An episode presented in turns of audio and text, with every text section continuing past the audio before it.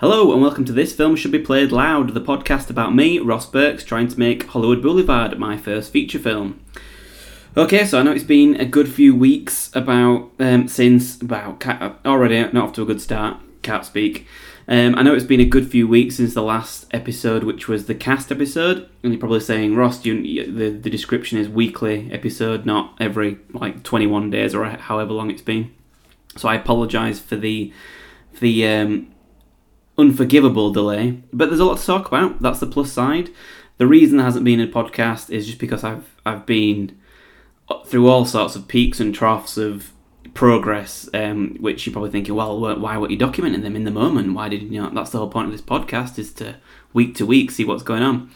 Well, the reason is, I mean, I actually I've rec- I tried recording like two odd episodes, but it was just like there were some weeks where there wasn't really a right lot to talk about, and I was just kind of not in the right mind frame to really articulate myself properly. Then another one was I was doing one, and the day after, like something really good happened that was fresh, so I thought, well, I'll, I'll do it then.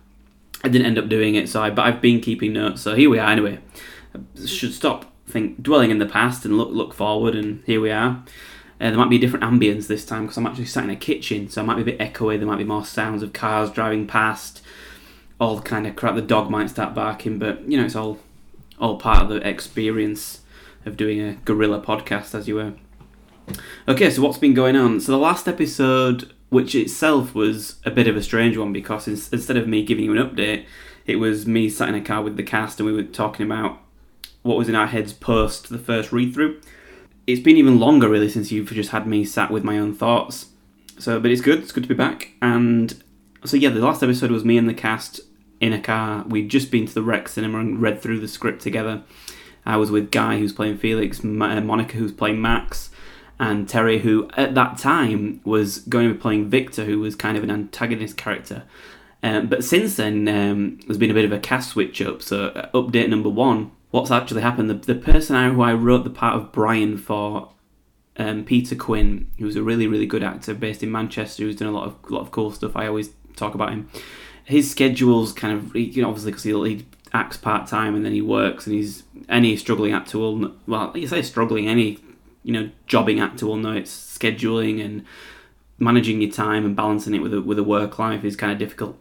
So the the only days we really have access to the cinema where we're shooting the film are in the week and he's it was kind of up in the air whether or not he would be able to get weekdays off to shoot, uh, or because at the minute he's kind of really limited to weekends.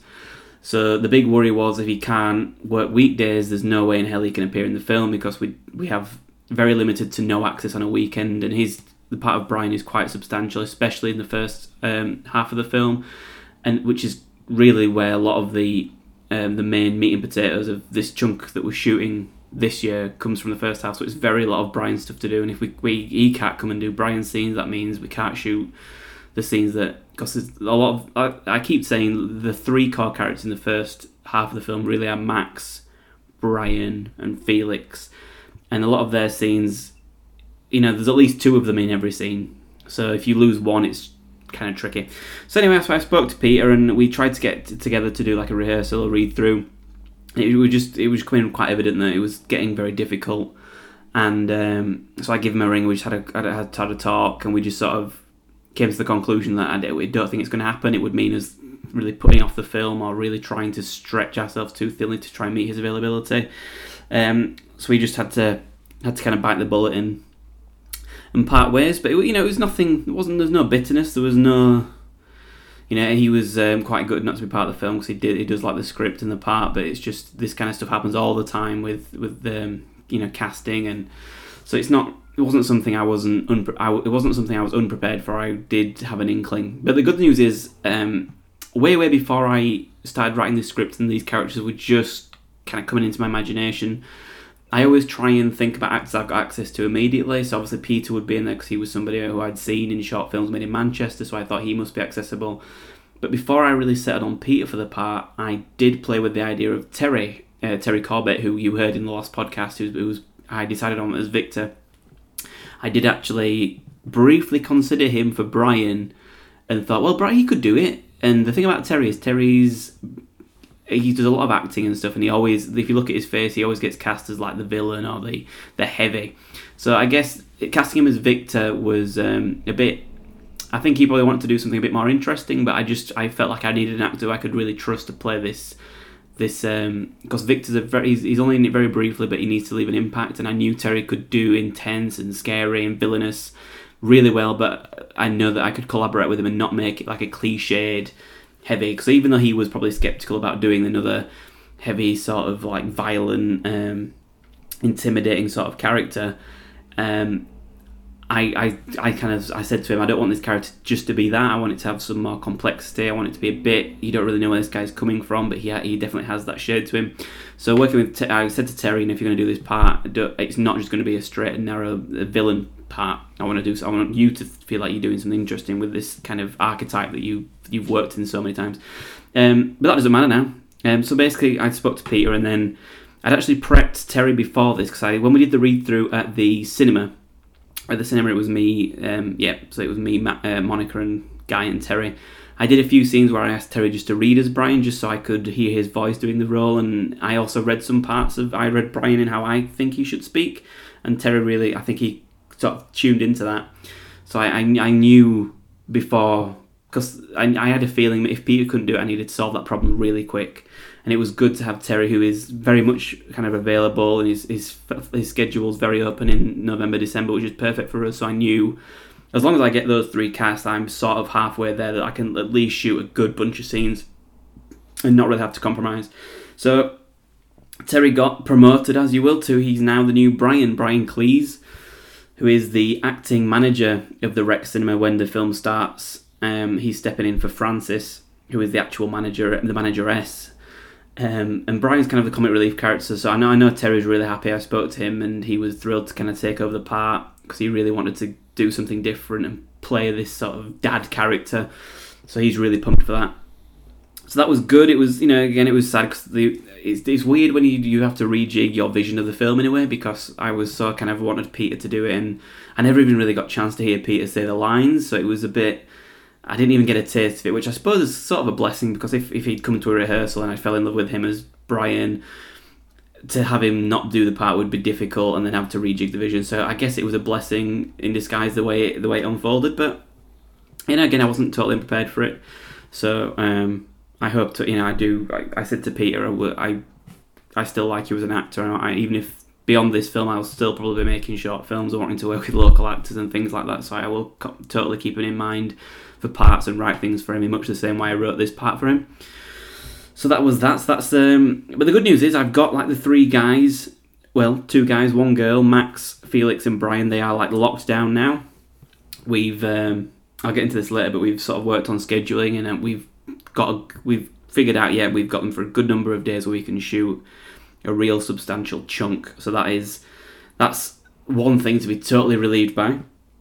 But let's let's get into this now. There's been the past few weeks have been a bit hectic in terms of having to do a lot of st- having to prep a feature film, but sort of doing it single handedly, and the um, the weight of that, and all the little bits and bobs, and all the organisation, and all the formalities, I guess, and all the process and all the um, because if you're doing you do an independent film, you sort of, especially for me, who I, I, don't have a lot of experience doing things professionally. Eh, like I've never put together a feature film. I've never even like been on work experience on a film. I mean, I've been to like film sets, but I've never been there long enough to get the day to day organisation, all the the paperwork. I I know of it. I know it exists. I know sort of how the whole thing works, but I've never actually myself put it done it and put it into practice. I've never um, sat with somebody and watched them do, but I always hear it's like the most stressful thing, like prepping and all that stuff is really stressful. So I really tried to save a lot of time and effort in by writing a script where I thought, well, we don't need to location hunt because the location's there. We don't need to like redecorate it all because it's all there. We don't need to. I don't need to cast my main characters because I've written them for these parts. I don't need to. Um, do it. The film's very the the scene the character count within the scenes is usually quite minimal. There's not there's not many scenes where it's more than two people talking, so I, I don't have to like um, amass an ensemble of actors. I don't need to get all these costumes figured out because they work at the Rex. All we've done is we've made our Rex costumes um, our uniform, and that's just like half the costume sorted out for at least the first half of the film. So I've, I've tried to be um, smart in the way I've um, conceived of the film that would hopefully save some time.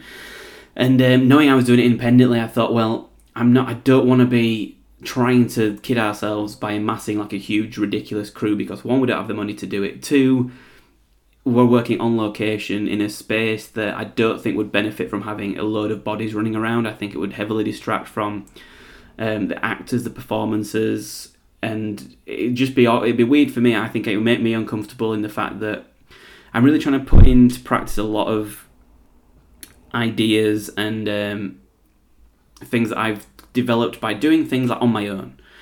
And into like making short films like the really rough and ready. Way like going out with a camera shooting an afternoon editing it on your laptop putting it out.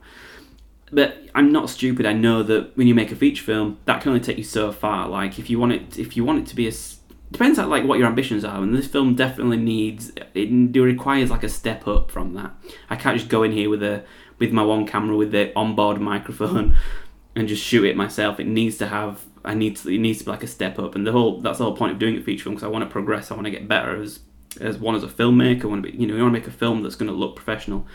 So you need a certain level of professionalism to go into it.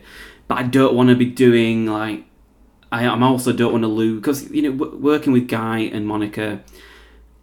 They've like Guy works a lot with me, and he's not probably used to like big film crews, and I don't really want him to just be thrown in and thinking, "Holy shit, there's all these people here." I don't know, and it'd be really awkward and I guess this is this is the reality of filmmaking because if we did go on and make something, it's good to like figure that out now as opposed to being thrown in the deep end later on, not knowing what the fuck to do if there's loads of money at stake. But then again, I'm like, why? I don't want to kid ourselves and be like, look at us, we're a proper film, we're prop- making a movie, and look at us, we get all this equipment, and I don't want to lose the naivety in a way and just the magic of just going out and just creating something. I don't want it to. If I think if we had all this equipment and I kind of saw these people hanging around waiting for me to tell them what to do it would just be a bit like, oh shit, um, I don't know. I, do, I don't want anybody there or loads of people who, I, who would make me feel uncomfortable or I just would, you know, I don't want that sort of atmosphere on set. And, and I said, I don't know if I've, I'm sure I must have said this before, but the, the initial idea here was to, we're to shoot a good chunk of the film the last week of November into the first week of December, which is ma- mainly stuff from the first half of the film. We're going to cut that together and then try and get some additional support, try and attract some additional talent for the back end of the film um, because it's a bit more complex. And so this first so this first half of the film is really almost like a proof of concept, but we're also doing it for real. So it's not like we're just shooting things with the intention of coming back later and doing them better. We really want to make this. This is all stuff that's intended to be in the final film. So it's it's you know a big deal. It's, it's the real shit. So I've been like dealing with all that and kind of realizing, okay, if I want the film to be a certain quality, I need to have this, this, this in place, and um, my DP Ben Ben Saffer, who's shooting the film, he's obviously had a lot more hands-on experience working with professional sets and working with big crews and like he's in Cannes at the minute working on um, a program for Sky. So obviously you can imagine all this stuff. There's real money involved day to day. He sees all the the crews, all the way everything works in terms of like one thing like he was pressing on me recently is like um, getting an assistant director, and I'm a bit like, well, do we need an assistant director? I've got this far without one. And um, but he seems to he seems pretty convinced that we need an assistant director. Like one, not that he's telling me I need one, but I think he obviously must know more about the role and how like a working set, how yeah, how a functioning set works. I it would probably like make my job easier. Whereas I'm like I don't know what an assistant director does. I just I I don't want a guy just showing up who's like who's just something that I'm used to doing myself, but then again, it's all to make everything smooth, smoother, so it makes the film better. So it's just it's that it's that weird thing at the minute where I'm like, I don't really know what I need, I don't really know what to do in terms of the um, protocol, but I think I need it, but I'm yet to be convinced. But if it's good for the film, why not? so there's all this kind of stuff that's going on. And things like scheduling, like scheduling's been the big nightmare of the past few weeks because um, okay, so it's one thing to have to be making a film on your own where you're just working by your in your own time or working with an actor. You could just do stuff on weekends, but making a feature film and you need like three actors. You need to then sync up three different people's availability and to try and get them all free on the same day. That is also matches up with the availability of the cinema. because we only have access to the cinema on certain days of the week uh, for certain amounts of time. So to get and also like to for Ben as well, who's the, uh, Ben the DP, he needs to like get certain crew members to help him, and then he needs to like get them free on these days as well. So it's just like a real fucking headache, and I'm I have to do that. Like people, people's jobs are like to schedule stuff and figure out what scenes are shot when, and um, there's all sorts of ins and outs.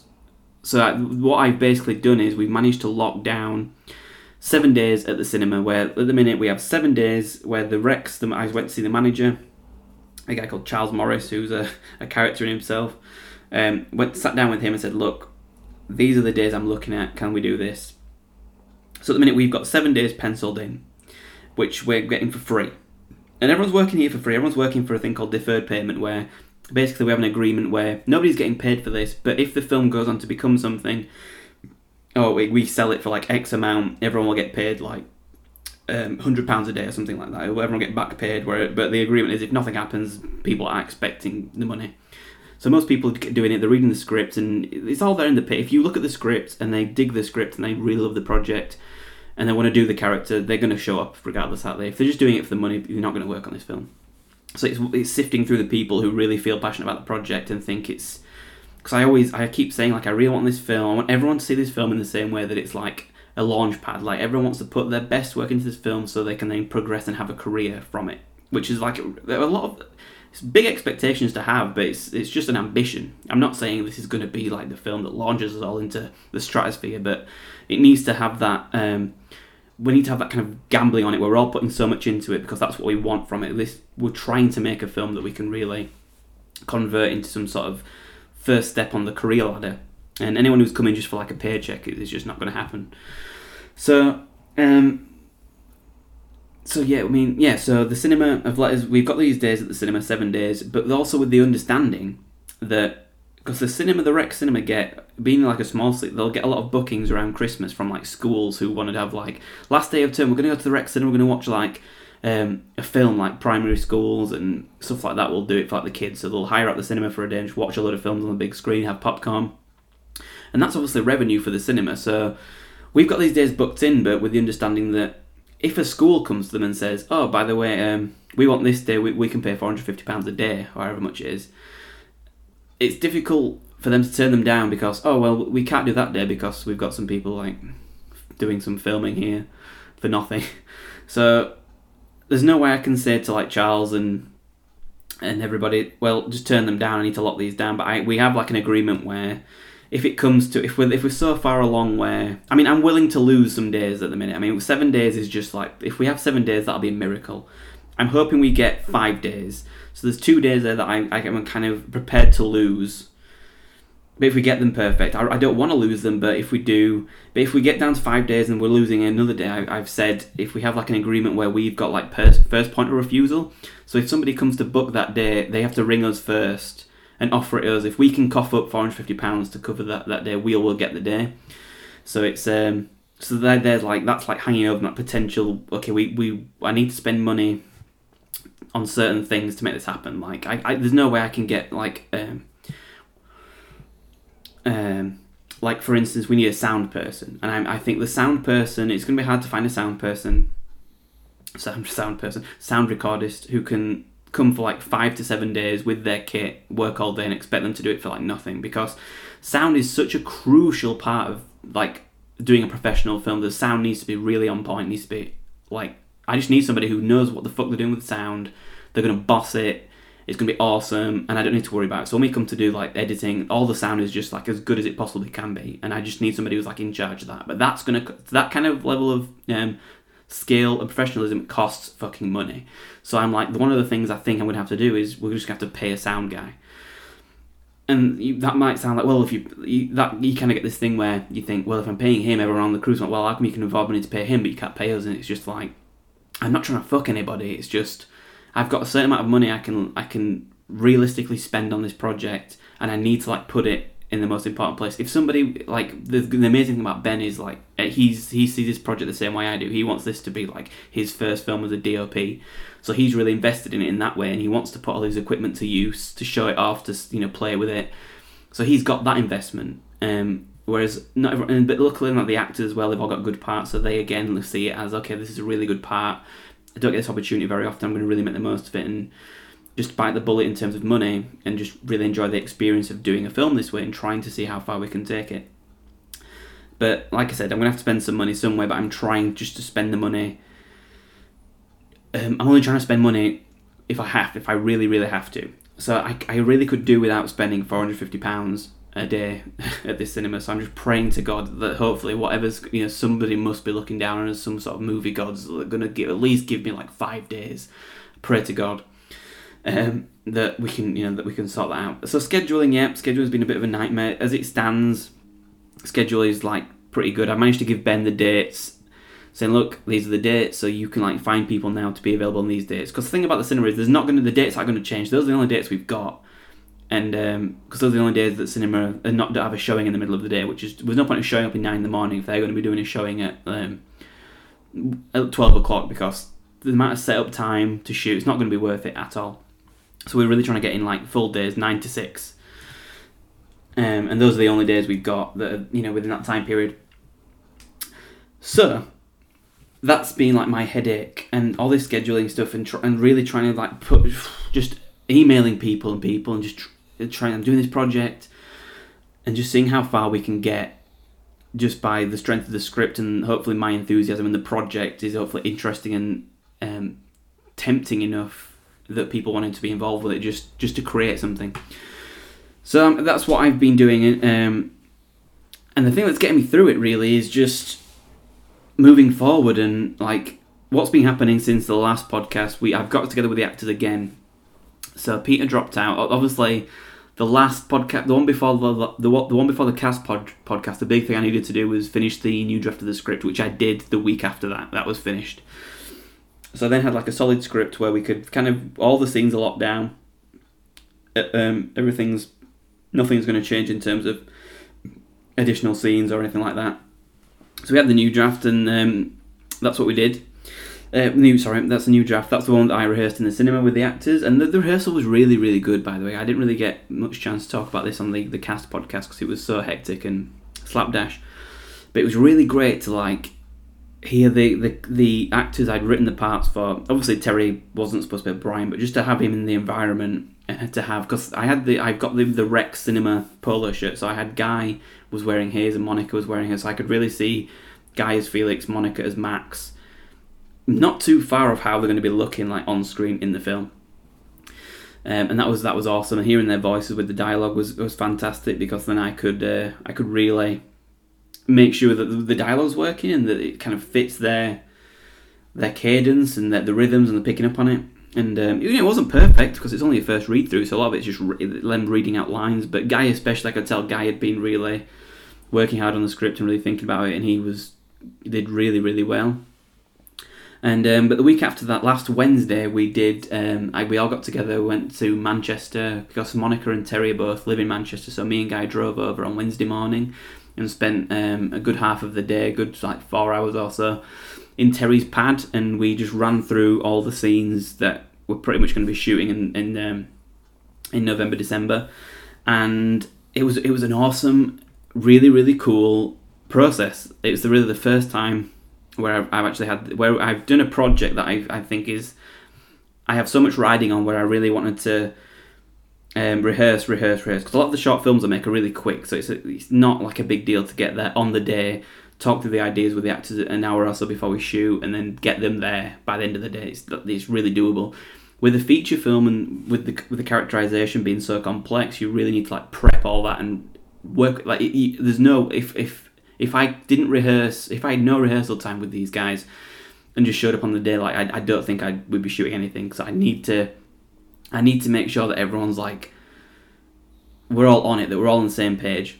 So last Wednesday was really we got really stuck into it where they'd we'd, we'd done the week before we'd read through it, so everyone was I didn't know familiar with the material. I'd done like my readings of certain characters and the, the t- kind of set the tone. I think Terry talks about in the last podcast, where with me reading some of it and the rhythms, he everyone tuned into the tone of the piece. So by the time they came back the Wednesday after, when we were at Terry's last week, everyone was really really into it, um, and that was that was really that was fantastic, and that was one of those things where I was like, "Holy shit, this is actually coming to life now!" And I don't really need to worry about the performances. Not that I was worried about the performances, but there's always this thing where you write parts for actors, and the thing is as well, like a lot of the actors I've written for, I've never actually seen them do characters like this, like in their previous works. That's the reason I wanted them to do it because I I see them that they're capable of it, but I've never actually seen them do it. I feel like this is what the, the roles they deserve. Again, not to say that the, the, they've been doing roles beneath them because like Guy works with me. so that includes stuff he's done with me and stuff I've given him before, but on a feature film scale, I really think they, these are the kind of parts that they would really thrive off of and really, um, really smash out the park. But again, that's all theory until I actually have them there, um, doing the lines and kind of direct them to where I think they need to be. Um, I, I didn't know. Whereas last Wednesday, I really saw for the first time, like, oh, okay, this is really, this is actually working. Like everything I thought in my head is starting to really take shape now, and the characters are really coming together, and it's really becoming a collaboration. And um, I swear to God, it's one of the most like I love actors so much. I have so much respect for actors, and just writing um, characters and seeing them come to life is like one of the, the big things that's just keeping me through this. Not that the film, not that the project is hard to be enthusiastic about, but it's easy to forget about all that cool stuff and all the fun stuff that the the audience is just going to see, where they're just going to spend time with the characters, and it's in, so much of this film depends on liking those characters and believing in them.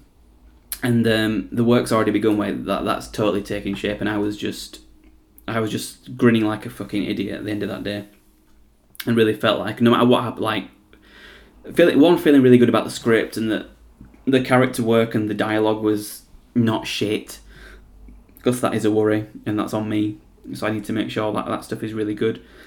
Um, but it's, again, the thing that's really good as well about this whole thing is yes, it's the first feature film for a lot of us, but it's also like this is the first time. Like I, what I kind of got sidetracked, but what I was saying was this is like the first time I've really put so much time into one thing. I've never sat down and developed characters with actors this extensively before and gone through like line by like literally what we did. What I would let them, we'd go through the first half of the script, all the scenes we want to shoot, and I'd let them read the lines as they heard it in their head, and then I hear it in my head the like the way I think it should be done, and I could then they I'd let them do their version, see see where they're coming from, and then what we started doing was um, even down to like every single individual line. I would say I think this line should sort of be said. Um, this line to me is coming from this place.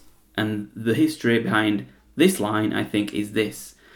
And and it's it's weird because when you're the writer of a script,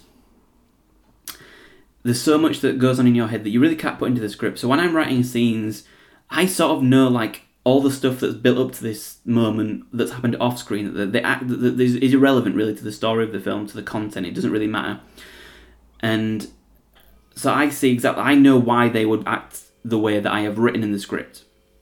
The actors don't necessarily know all that. They don't necessarily have all that backstory. So it's it's out. It's my job then to sit with them and explain where I think it's coming from. Now this isn't like a case of if you want to be a good actor and you want to like nail your parts. It's not a case of you need to know all. Like some actors do. They love to know all the backstory and all this stuff. And even some writers like I, I do know all the backstory of the characters. It's not like I, I don't really, I don't sit and intentionally think it up. It's just that's the way they come to me. I, they arrive and I all that stuff just happens in my head. I just understand it, um, and the characters get developed.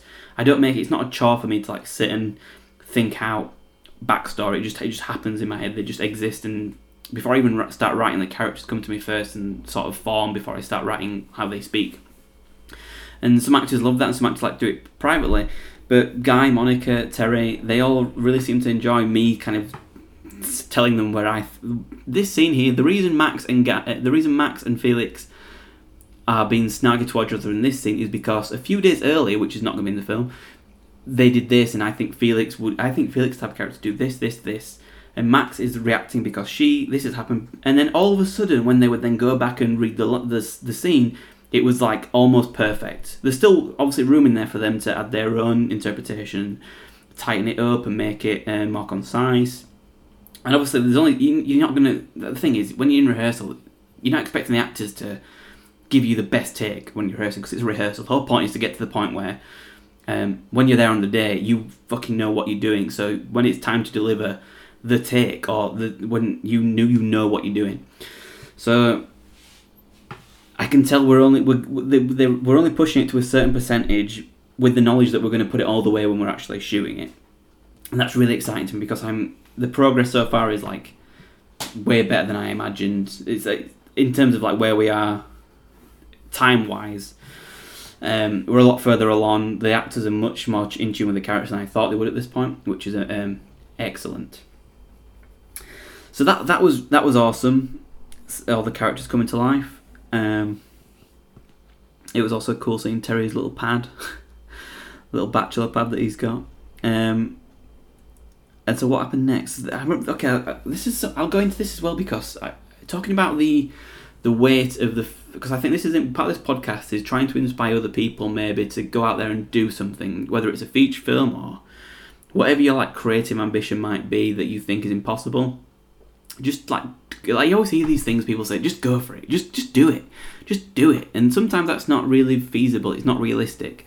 Um, but I always think there's a version of that. If you find like the simplistic version of achieving your dream and trying that, that's you might as well try it. And this this film for me is like I wrote a feature film that I could do.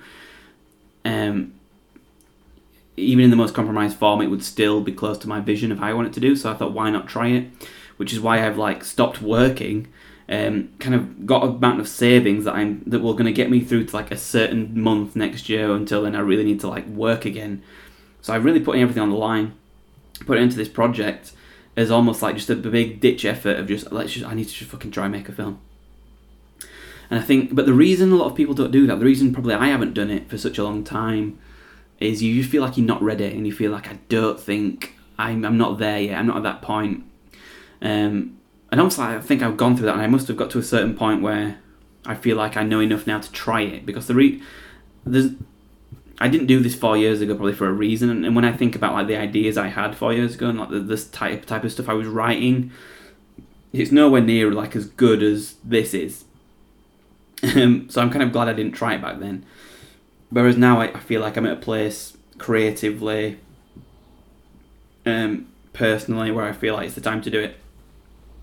But just because you just because you say you're going to, obviously, so many people know this. Like people say they're going to do something, and it just might not happen. And that's nothing. That's nothing to do with people being lazy or people talking too much. I mean, I'm doing a podcast about making a film, this could easily just be me talking about doing a lot of stuff and not doing it.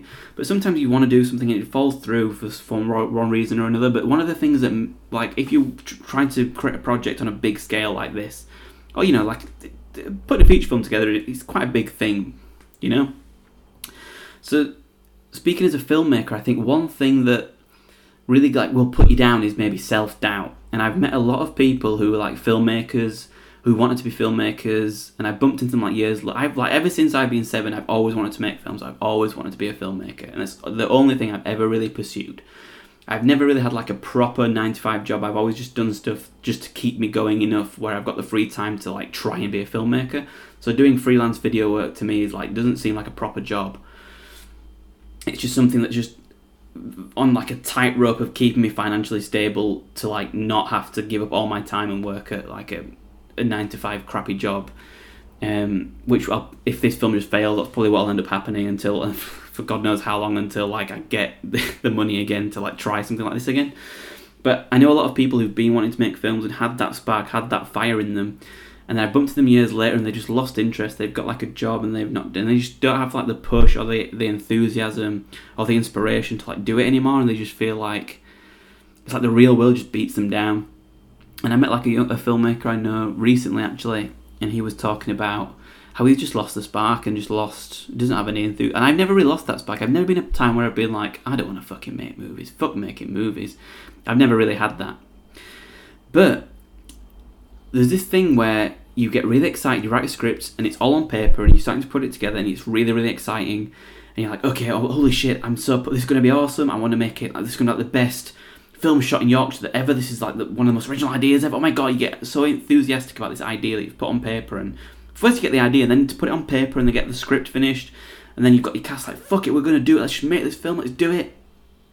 But once you get over that, you've then you're then in like the trenches of, oh shit, I've got to like I've got to make this film now. I've got to do it. and you have like I you know I did it. I thought I know this producer Robin Forsyth. I know this other producer. I know these people. I know we're all, everyone's going to jump in and work on it, and then we're all going to like this support system, and it's all all these people going to be pulling the weight, and then obviously doesn't happen. Like yes, Robin was interested in the project, but she doesn't have the time or the, you know she's busy working woman producer. She, she couldn't physically just drop that and take on this project full time. So then you've got to deal with okay, I don't have a producer like I thought, so now I've, I guess I've got to like try on the producer and be a producer. I never done it before, but let's let's do that. That that point and all that kind of stuff is where a lot of people maybe would just think I'm over my head. Um, I need to like slow this down, stop, and um, I need to like get some additional support, get some additional people in because I don't know what the fuck I'm doing.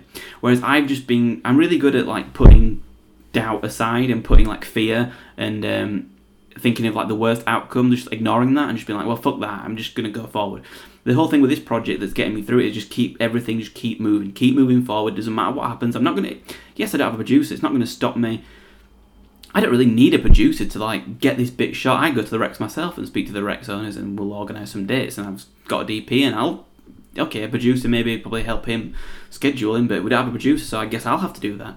So it's just as opposed to sat there thinking, oh fuck, I can't do this. Okay, I need to. We need to wait to get a producer, guys. I've just been going through it.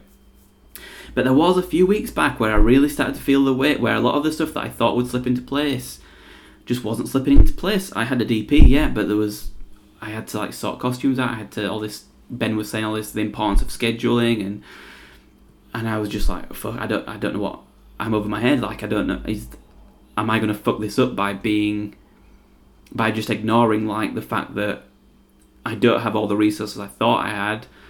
I'm trying to make this for no money is and just being stubborn about it in terms of like not stopping and trying to raise money as opposed you know just keep moving forward as opposed to stopping and raising money. Is that just stupid? Am I am I going to fuck the project up by being by just moving forward?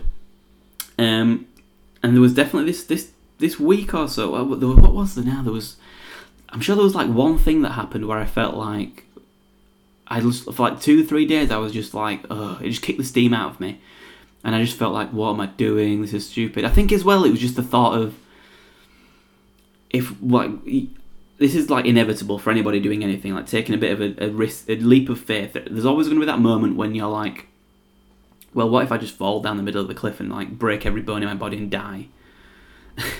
and I think I was going through that moment for a few days where I was like, what if this just isn't very good? Like what, mm, like I'm working under the assumption that I'm pretty confident in the script. I feel like the script's really good.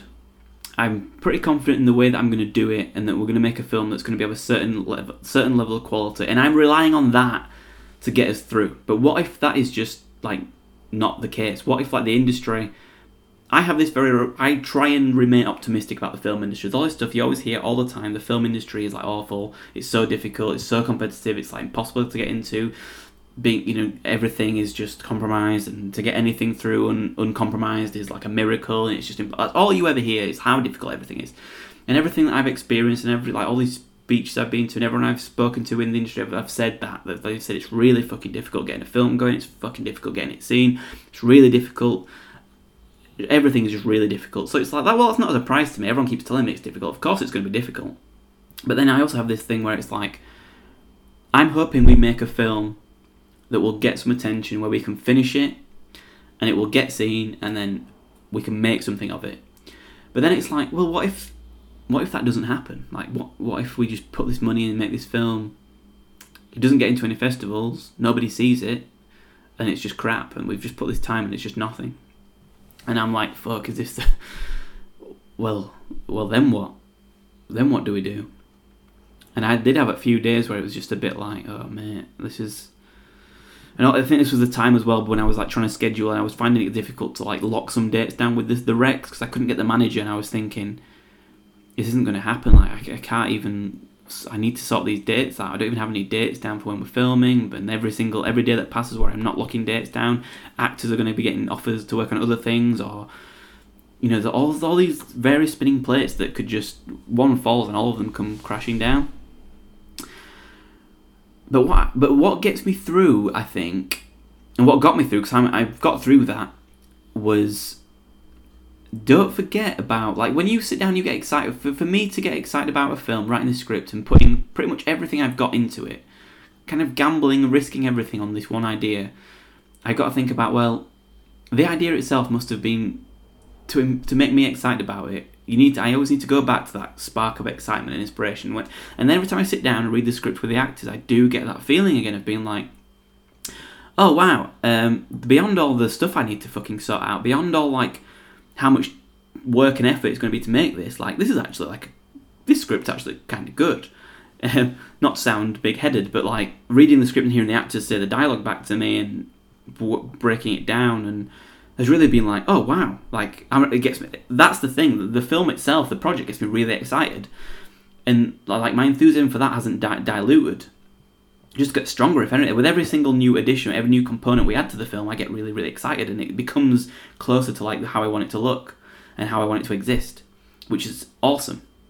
Because that's what gets me through it. So if, if anyone's out there like who hit that, who trying to make something, hit that rut of being like, Ugh. and I'm like, this is not that's not going to be it. Like I got through a few days of that. That's going to come back. I'm sure we're going to be the first day of shooting or the week before shooting. Something's going to go wrong, and it's going to be like fuck it. You're going to have the biggest urge to be like, I'm not going to fucking do it. We're just going to shut it down. Okay, it's all going to fuck up. But it's just keep just go through it, man. Just just power through it. And it's just, it's just making a film. It's not the end of the world, is it? It's not like it's making like it's not worth getting emotionally depressed or like intimidated by. Like we are in control of the film. I wrote the fucking script. I'm directing this film. The film is what I make it. So for me to sit here and let the film dominate me or like beat me down is just like, well, fuck that shit. I'm not not having that. So it's just, well, I'm I'm going to make it happen. So that's what's keeping me through it. So so yeah, so all that stuff of scheduling, all this crazy stuff of like not knowing what I'm doing, I've just sort of um, embraced as well. It's just it's learning. It's how you learn. You always hear stories of filmmakers. Every time they made their first film, they didn't know what the fuck they were doing, um, and I'm just going through that now, and I've just got to go through it. It's just it's how you learn, you know. So that was that was a fun few days. Not, um, but got through it. So now we're back. And um, what else has been happening?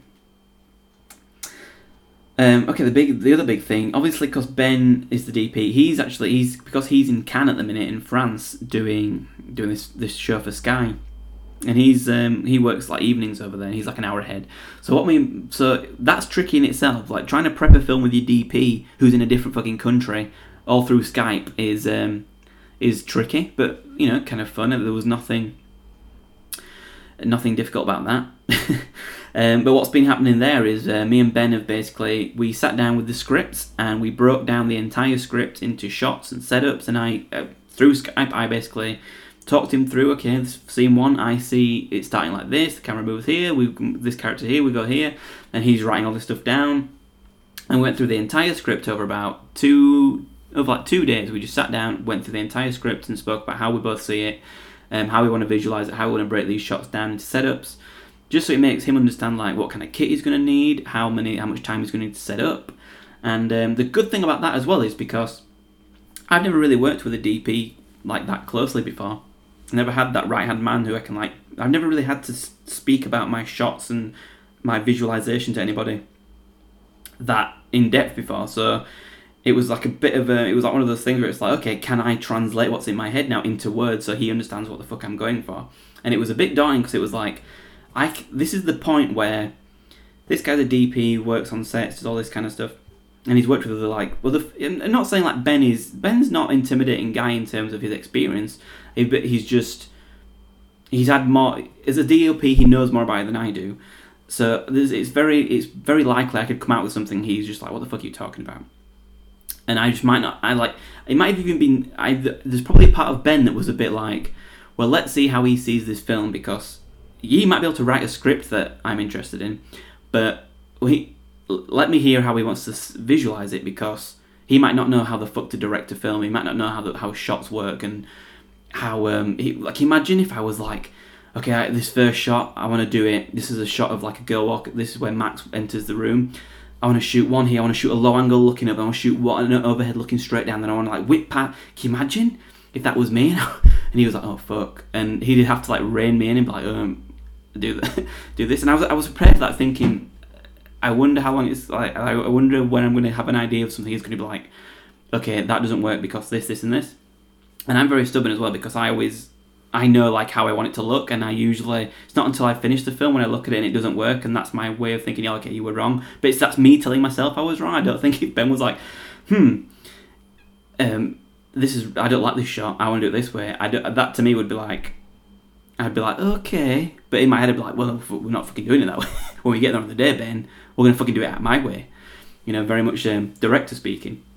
But, but the great thing about that though, none of that happened. Like we broke down the entire script and Ben seemed to like react. He was like nodding along, and you could see he was like. There was very few instances where Ben had to like step in and suggest something, or like he said, "I don't really get the the, the motivation behind this camera move, or this this um, swapping angle." Um, he was very like complimentary, and it was like a real collaboration. We both talking, working through it together, and it was felt like working with like your peers, and you were both problem solving together. It wasn't like Ben, the experienced DP, with first time director Ross it was just like felt like oh we're both making this film together. We're in charge of the visual side. It's a partnership, um, and it was really really cool. And it made me feel good about myself because you know he was he was really and a lot of the shot design, a lot of the shot choice I had really made him understand the script better and the, the scenes better. And he he kind of you could tell like missing pieces in his understanding maybe of the material like fit into place as soon as I explained like how I want this shot to be what I think it needs to evoke the emotion what the motivation is character wise, tone wise, atmosphere, and um, it was really great to like talk about all that with him and really get it off my chest and really I, I had to like literally have the the fucking use the laptop almost like a camera and I would like act out the position and and because obviously you look at Skype it's mirrored so it's really tricky um, but we did, you know but we we made it through it and we got through the entire script and um, that made me feel really good that Ben didn't say like um, okay I you don't know what the fuck you're doing. um, we got to the end of it, and it felt like, oh, it, if anything, it made the whole, you know, the, it seemed like the project was more doable now. Like, well, we now, and it kind of give me an idea of, oh, this scene, we can only need three angles for this scene. We only need one angle for this scene. We only need two for that. And it was like, oh, okay. So in terms of me thinking about what day, what um, scenes we're shooting on what days, it's really really helpful. So that was awesome. So in terms of if people are having struggle prepping a film, try prepping one with the DOPs in a different fucking country, use nothing but Skype. Um, but we did it, and um, I suppose like that, however that turns up in the final product, will be a testament to that process. Can you imagine if like we come in, we shot everything, and because I've been doing everything on Skype that's mirrored, like all the shots that he's framing are all like mirrored the other way, so like you need to flip everything. and this is like, but you got to think as well. Ben has never actually stepped foot in the location. He's just got a load of photos I've sent him, so for him to like figure out the floor space and how much distance between this and that, it must be difficult for him to visualize it. But he's really prepping the shit out of it, and he's you can tell he's working hard on his end to come and on the day and be like, okay, know what the fuck I'm doing, which is awesome. Um, and what else? What else has been happening? Oh yeah, another thing. Um, yeah, so mostly the main parts are cast. But what I always intended to do was there's some there's some like minor parts in the film because as the film is like um, a work, it has like this workplace comedy element to it. So there's these things where like customers show up, like punters for the cinema show up. So you have like little characters pop up for like two or three minutes in one scene, but they need to like make an impact and they need to be good. For all those little parts, I didn't necessarily write those parts for actors I knew. So I knew I always had would have to do go to like some sort of external casting to like find these faces to like make up the, the little um, the little bit parts in the film. So what I when I realized okay shit I really need to like get these these people cast now these characters sorted out now I've got my core three I know like how I need to like complement them in terms of looks and body shape and body type and age and all that kind of stuff. So what I actually started doing was I started looking at casting directors and I found a casting director who was actually based in Huddersfield. She has an office in Huddersfield. She has an office in London. She's called Nikki Topping, and um, she's cast a lot of cool stuff. And I, I could not believe that I've lived in Huddersfield all all this time, and I had no idea there was like a casting agency in Huddersfield. Like I had no fucking idea. And I was mind blown. I was like, because I was literally googling casting agencies or whatever in like Yorkshire because I don't want to be casting people from London because I want to pay for people's expenses, but get somebody up from London for a day is going to be like hundred pounds, and it's just like nope, not can't do it. I want to cast local people. There must be local actors out there. And I really wanted to embrace that and think I want to cast local faces. Um, I'd go to a casting director and I'd say, look, I know we don't have any money, but you must have people on your books or something who are just like hungry, up and coming actors of different gender, race, age, um, anything who want to just like put their impact on like a small part. And obviously, it's a feature film. It's a bit more. There's, it's not as disposable as a short film. The feature film is obviously a certain amount of effort and craft going into it, where it hopefully make them think, oh, I'd, I'd like to do that because a feature. In many ways, is more. Is, it, of course, it is. It's a bigger deal than being like a little bit in a short film that's five minutes long. So I emailed Nikki and basically explain the situation, hoping like if I send you the script, because I always have this thing where I feel like if people read the script, so far the script has done me a lot of favors, where people who might be a bit apprehensive have read the script and then being like, okay, now I want to do it. I really want to do it. Um, so I always get to the point where I feel like if I can get the script into these people's hands, they're gonna want to be involved. So I thought if I get Nikki, explain the situation, local project, local talent, hit all the buzzwords. Here's the script. I'm hoping that she's going to read and go, oh wow, this is really cool. Yeah, I can give you a bit of time. Didn't actually work out that way with Nikki. She's so busy with other stuff, and she obviously has to prioritize paid um, clients. Um, she just couldn't make it work in terms of her time and her availability. She also said she doesn't actually have like a book of actors. I think I miss. I maybe I misunderstood what a casting director does. I always assumed a casting director was somebody who had like a big fucking binder of like headshots and just actors that they knew who would who would like projects would come in and they would be able to suggest these certain actors for the certain projects. And you know so I just thought so I said to her very can I just at the very least come and look at your book or something and just pick out some faces who I think might look the part? But she said that's not how it works. I don't actually have a book of actors blah blah blah.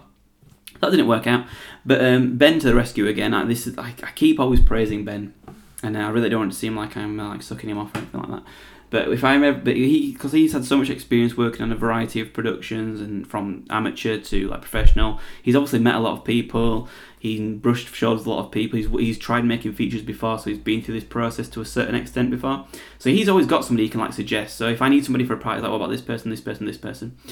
So that gives me some ammunition to think, oh, thank fuck for that. So he's really he's making up for my lack of contacts and lack of experience by knowing a lot of people. He suggested um, a local casting director who I have um, I talked to last week. She seemed very keen on the project, and the last I heard, I sent her the script, and the last I'm just waiting for her to get back to me after reading it. Um, and I have full confidence she will do. I don't think she's going. to... Sometimes you send emails. And then you just don't hear anything back, and you've got to prompt them. I have a feeling she's just reading the script and is probably getting her shit together. And then she'll get back to me, and then hopefully we can um, cast those parts. Um, there's a few actors I've sort of thought of since and rethought a few little parts for some actors I might know who I think could do it. Um, but that's good. But the good thing as well is like we're doing this chunk of filming November December. The luxury of like working on our own time and our own schedule is that we don't need to we don't need to like sh- try and shoot more than we need to. Like if I can't find the actor to play this part, that just means I'm not going to just get anybody in because the project's not going to benefit by rushing somebody in who's not right for the part. So that just makes me think, okay, I haven't cast this part, so we can't shoot that scene in this chunk. But that gives us extra time. We can then shoot this bit. But you know, I don't like that's the thing as well. That's the difficult thing about scheduling. I don't even really know what scenes we're shooting on what days yet because some of these some of these characters in these scenes haven't been cast yet, and I need to leave it open for their availability because I want I want actors. So basically, I've got the dates that we're shooting, but what we're shooting on those dates is up in the air at the minute. Um, and that's the thing Ben said to me as well. He said, "Oh, because I was like, uh, how how do the way you schedule a film is, from what I've gathered, you break down the script. So you sort of look at like, okay, what actors are in what scenes. Um, you look at what props are in what scenes. So you try and schedule things so it's like, um, so it's going to be doable and it makes sense. So there's no point if so. Say for instance, I'm shooting a scene with I've got two scenes with Max and then two scenes with Felix you're going to try and shoot those two scenes maybe on the same day if you've got them available. So, like Ben was saying, always work from your cast availability. So, if your cast are available, really put them at the priority because that's the most difficult thing. And that was really good to think. Okay, so that's what I've done. I've got these dates, but what we're shooting on there is really at the is really at the mercy of like what actors we get for what parts and when they're available. So I know, but the good thing is there though. I know that I've got Terry, I've got Monica, and I've got Guy. I've got those those actors are all um, they're free for all the seven days pretty much. So I know no matter what happens, I'm going to have those three. So I'm going to be able to shoot stuff with those characters, and because they're in so many scenes, that gives me quite a lot of room to work with. So that's good. Um, what else has been going on? We've uh, oh yeah, we've got um, an art director or an art directress. I don't know what the uh, uh, art director's the uh, the term. Um, here's another Ben connection. His girlfriend Ellie, who um, he suggested saying, well, Ellie's around during the time we're filming, and she has an interest in this sort of thing. So if you want, she can come on and be an art director. So I met um, Ellie Ben's girlfriend. I, I want to say last name, but I sent her an email a few days ago asking her how to pronounce her last name because I don't want to fuck it up on a podcast. But she didn't, hasn't replied to that email, or she might not have seen that bit of the email. So I don't know. So I'm just going to refer to her as as Ellie for now. She turned up. Well, she didn't just turn up. I met with her last week, last Tuesday. She went, came and saw the Rex, and um, we, I just kind of talked her through like all the all the, the different um, spaces and kind of what I need. And in terms of an art director, you got to think one of the things I need to do in this film, because it's a cinema, there's going to be posters on display. A lot of those posters and images in the cinema are going to be copyrighted. And also, part of the film is they talk about some fictional films that are actually showing. So I really want to have some posters made that promote these fictional films that, and I want them to be designed in a way that's like consistent, so the film has a bit of a mise en scene consistency. There's some design there where it looks, it doesn't look like we put random shit. There's thought into all that kind of stuff. Um, and her coming on board means that she's like in charge of that department, so that's one less thing for me to stress about. So um, the only thing I really need to do there is press Ellie to get these things done, and if she if she can't do them, then well, we'll have to figure something out. Um, all that kind of stuff. If we had to compromise and like know that kind of stuff is kind of minor, but needs doing.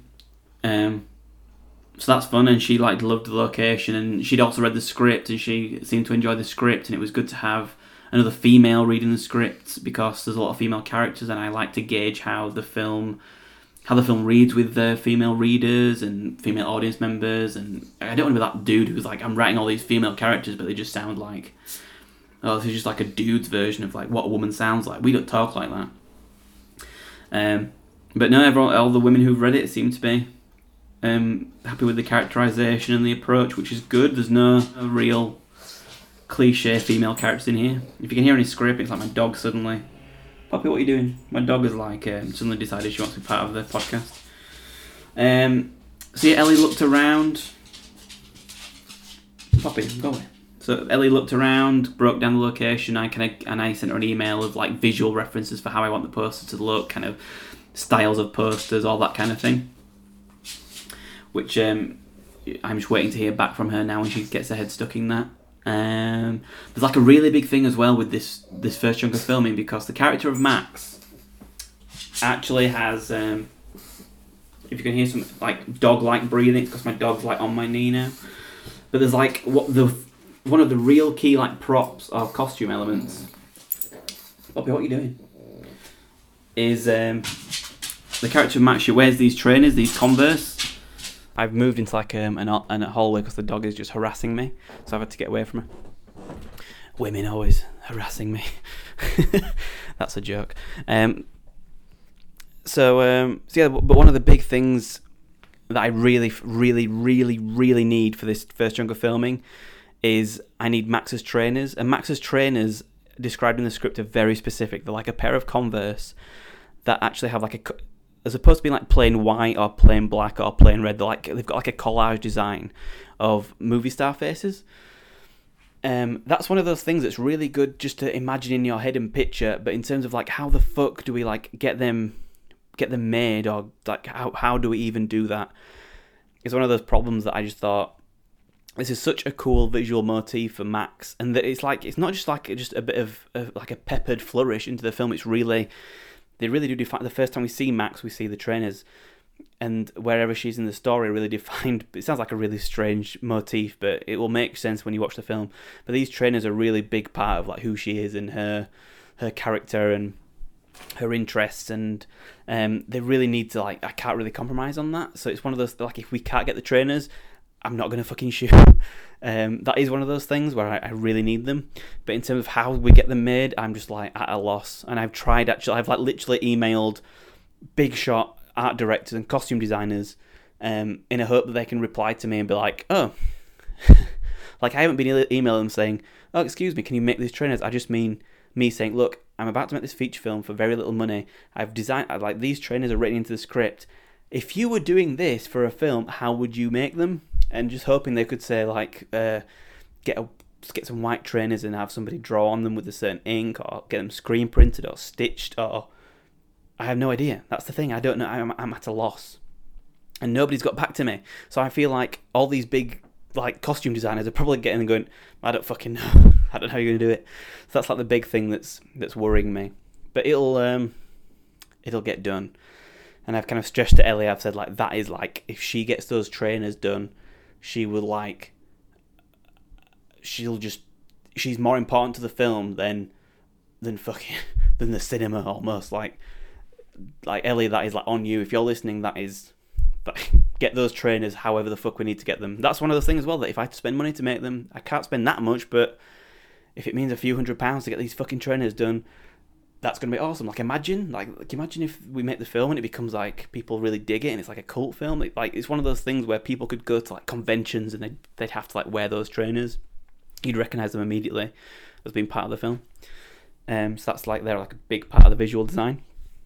So um, we've just cracked an hour which is to be expected. This is a long, long update podcast. What else has been happening? So the yeah, so trainer's been stressing me out. Um, what else? I'll tell you what else. Um, the person who, the guy who does the other key collaborator in a lot of my short films is, is uh, a person called Fraser Merrick, who like usually my short films it's like me and then Guy, and then in post production it's Fraser. And Fraser is a composer who I've known from university. He was in a band called Feeds that I did like a few music videos for, and then he ended up composing like music for all these little short films I made, and we just really got on well. And he's really he's really good at working like at a fast pace. Like I could finish a short film one afternoon. Well, we've even done stuff before where like we've done like online competition, like timed competitions where it's like make a short film in sixty hours. And um, so I've like shot a film, and the, the, by the like you know one evening the same time the next day the, the music's finished and the sound design so he's like a really he's a really good guy to have on board you know it's also one of those things like he's one of those collaborators who um, I always thought well if I'm going to make a film I want to he's one of those guys I want to take with me who like if this is going to be something I want to like give him the opportunity to like compose a film so I, I got in touch with him saying um, I know you probably heard I'm doing a feature film. I'd love for you to do it. I know that you're probably busy working and living like a life and doing all this sort of stuff. But the good thing about your part of the process, it's not till the back end, so you've got a lot of time to think about it. But I really want you to think about it now. So I gave him the script and just got that ball rolling. He read the script, seemed to really enjoy it, found it interesting. Obviously, I haven't really had a chance to like break it down with him, so he can he can see how complicated it is. One of the things I, I, like to do is when people read the script, then when I sit down with them and we sort of break it down, I love when they pick up on things that I put in there that they maybe didn't get, and it's a very like smug feeling for me where I'm like, they go, oh right, yeah, oh shit, this is like about that, and then this type, oh, and you could really see they go, oh, and I'm like, yeah, yeah, I feel like I really uh, makes me feel very warm and fuzzy inside when. Um, people praise the, the writing because uh, I do work hard at that. I try really hard to make that stuff uh, pay off and deliver on many levels. So it's uh, I haven't really had a chance to sit down with Fraser, so he's probably a bit like, well, this film in a cinema isn't. Don't think he may, but I haven't really broken it down with him.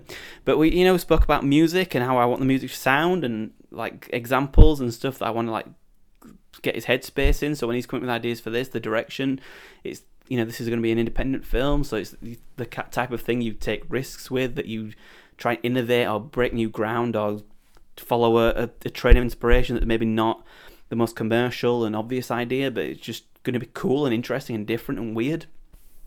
And we did a short film together. If you want to check out Fraser like at his best, if you if you go on my website rossburks.com and you find a short film called Mouthwash, his music for that short film is like my favorite fucking thing like in in my stupid pathetic filmography. Like his just the music for that short film makes me so fucking happy.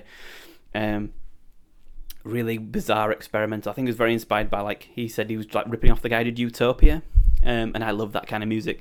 Like in terms of references for this score i said um, go watch Punch Drunk Love and go listen to Jon Brion's music for that because anyone who knows Punch Drunk Love or like the music, it's just so bizarre and like um, like seemingly built out of like bric-a-brac, and there's like sounds of like duct tape being like that's on the on the score, and like out of tune accordions and um, sounds of just like stuff hitting stuff, and it's just this amazing soundscape of that becomes music that really shouldn't be music, but it's just so melodic and interesting, and the the, the use of found noise and um, also like brick is like that as well. That has this like junkyard melody to it, and um, I also said things like um, Atonement, the music who did oh what's the name the guy the music for Atonement, Dario Marianelli I think he's called. That actually uses like the typewriter as part of the score. So I said to Fraser, you know, let's really do something like that where we, I don't know if it means you coming like sampling sounds of like the the the, the film projector that's in the space and just making noise here, but you know, that's the kind of thing I want because the film is so complex, like tonally in a way, and it's it's like you can't really score this with do the John Williams thing, and like I love John Williams, but you can't really do that with this film. You can't really try and play up to the emotion in the obvious way because it just wouldn't wouldn't work. You really need to like tune into the tone of it more, not the emotion. It's more the universe and the the vibe as opposed to like characters and emotion. It's it's that kind of score. It, you know, it's kind of subtle, but we're gonna do something really cool. Um, so that ball is rolling. I'm really excited to see, well, hear what he comes up with, and hopefully talk to him more about that. So all these little balls are starting to roll, and um, I guess the most the most the most terrifying thing I can say is, uh, technically, we're literally a month away. A month today. So today's October 25th we're now exactly a month away before the first penciled in date to shoot, which is fucking terrifying. But um, got another rehearsal day tomorrow with the cast. Uh, well, the, the three people who are cast at the minute. The script is in the hands of a few people: the casting director, an actress who I've approached to play a character. Um, yeah, so all this stuff's happening. Loads of stuff happening. Loads of progress um, but there doesn't seem like there's a lot of time to get it all locked down. But it'll happen. Ben comes back in the country in like two weeks or something, so then I'll see him face to face, and we'll go to the location and start figuring shit out. And yeah, man. So that's it. That's where we're at. So this has been episode five. Episode five. Yeah, I'm gonna try. I say this every week, like well, every however many weeks it is that I try and I'm gonna do it regularly, more regularly. I can't. I can never say that word. Uh, I'm going to try to stick to it. But sometimes it's like, sometimes there's just not a lot to talk about. So I like to keep them juicy and there's a lot of progress. Um, so yeah, there'll, there'll be another one coming, especially with these four weeks. Everything's going to be ramping up, so I'm hoping there'll be a lot of stuff to talk about week to week. But if not, it'll just come out when it's ready. You know, it might be early, it might be late. Who knows? As with all good births, who knows what's going to pop out? Unless you've had like a ultrasound. Strange analogy. Um, so yeah, this has been this is film should, be played loud. If you want to follow me on Twitter, you can um, at Ross Burks. There's also now we've actually now got official we've got social media stuff. So we've got um, Twitter, which is at Hollywood Boulevard, which is spelled Hollywood B L V D U K. So that's at Hollywood B L V D U K. That's Twitter. And you can see some little visuals there. So if all that you've been listening to this, there should be some on the SoundCloud page. This is now on iTunes some of the imagery. I mean, it's, it's very rough. It was just me going there shooting a quick picture of like Mac, uh, Monica and Guy in the Rex thing. But you know, at least you get like a, a tiny, tiny scent of what the film might look like. Um, at least you can see two of the main characters. So yeah, there's um, visuals happening, and I'm trying to I'm trying to update everything. I'm really bad at like like I went to the location with Ellie last week, and I really should have just like got a picture of her like in the Rex and just tweeted out saying art director on set. Blah just to keep the. But I just fucking didn't even think about it. So it's it's good to like train my mind to like be a documentarian and really capture all this stuff as it's happening. And so we've got content, content, content. That's the key. So that's uh that's the end of this content. This has been this film. I've said this so many times. That's the end of this film. Should be played loud. Episode five. Follow us on Twitter. Follow me on uh, like the Facebook page.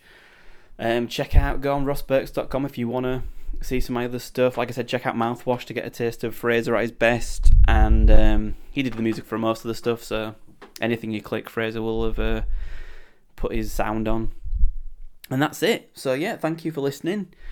Um, I will speak to you next time.